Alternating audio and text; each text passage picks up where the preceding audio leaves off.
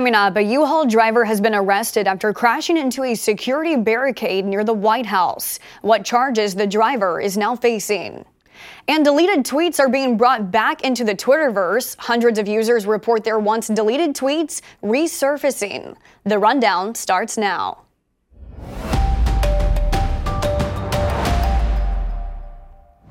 This is Straight Arrow News bringing you unbiased, straight facts. Thanks for joining us. I'm Karah Rucker.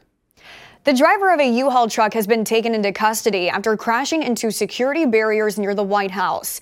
A Nazi flag was reportedly found inside the truck with the driver, according to Reuters. According to the Secret Service, the crash happened around 10 p.m. Monday night on the north side of the Lafayette Square. Authorities quickly took the driver into custody, who now faces a list of charges, including threatening to kill or harm a president, vice president, or family member, assault with a dangerous weapon, and destruction of federal property. A nearby hotel was also evacuated for a short time at the request of the Secret Service.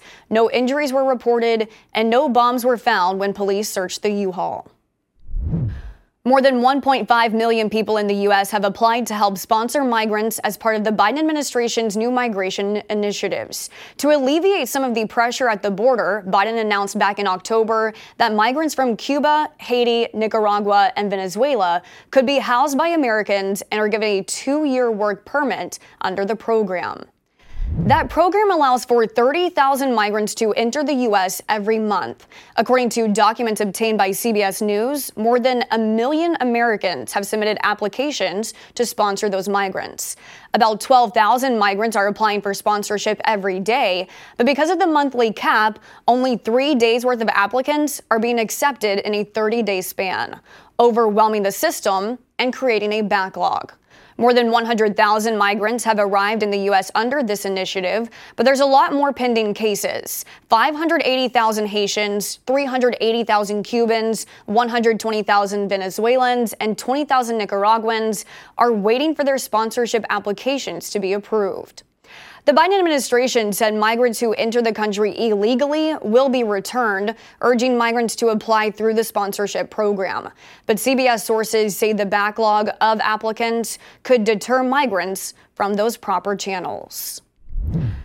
Seven Western states have reached a historic deal to save the Colorado River that provides 40 million people with drinking water but is threatened by drought conditions. California, Arizona, and Nevada have agreed to cut back on river water use by 13% over the next three years. In return, they'll receive more than a billion dollars in federal funding for cutting back on water use it is uh, clearly a, an critically important stopgap as we're dealing with a near Armageddon state of affairs. But it is just a stopgap, stopgap for the next few years in order to buy us the time for there to be a more thoughtful reassessment of the whole way we've managed the river.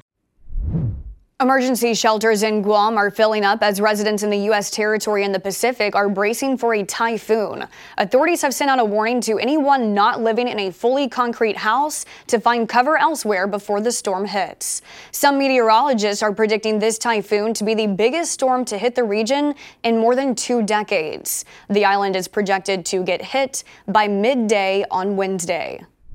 We usually uh, pack everything up put most of our stuff inside the garage and just secure everything, even especially the windows. Make sure we have adequate drinking water.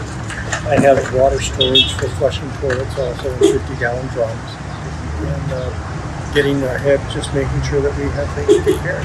Shutters on the windows that need it. E. Jean Carroll is seeking $10 million in additional damages against former President Donald Trump for comments he made about her in a CNN town hall the day after he was found liable for defaming and sexually abusing her. She was awarded $5 million in that civil case. Carroll's attorney wrote that Trump's comments after the jury's decision shows he was undeterred by the initial suit against him. A Trump attorney declined to comment on the latest lawsuit. If you thought you deleted those embarrassing tweets off your Twitter profile, you might want to check again. A Twitter bug is reportedly reviving deleted tweets, retweets, and replies. 400 users have reported experiencing the issue after a reporter with The Verge discovered the technical glitch. Tweets once mass deleted seem to be the ones reappearing on profiles, according to reporter James Vincent. Twitter has not commented on the alleged issue. These are your top stories. Thanks for watching The Rundown. We're on a mission to bring back trustworthy journalism by serving only you, not an agenda.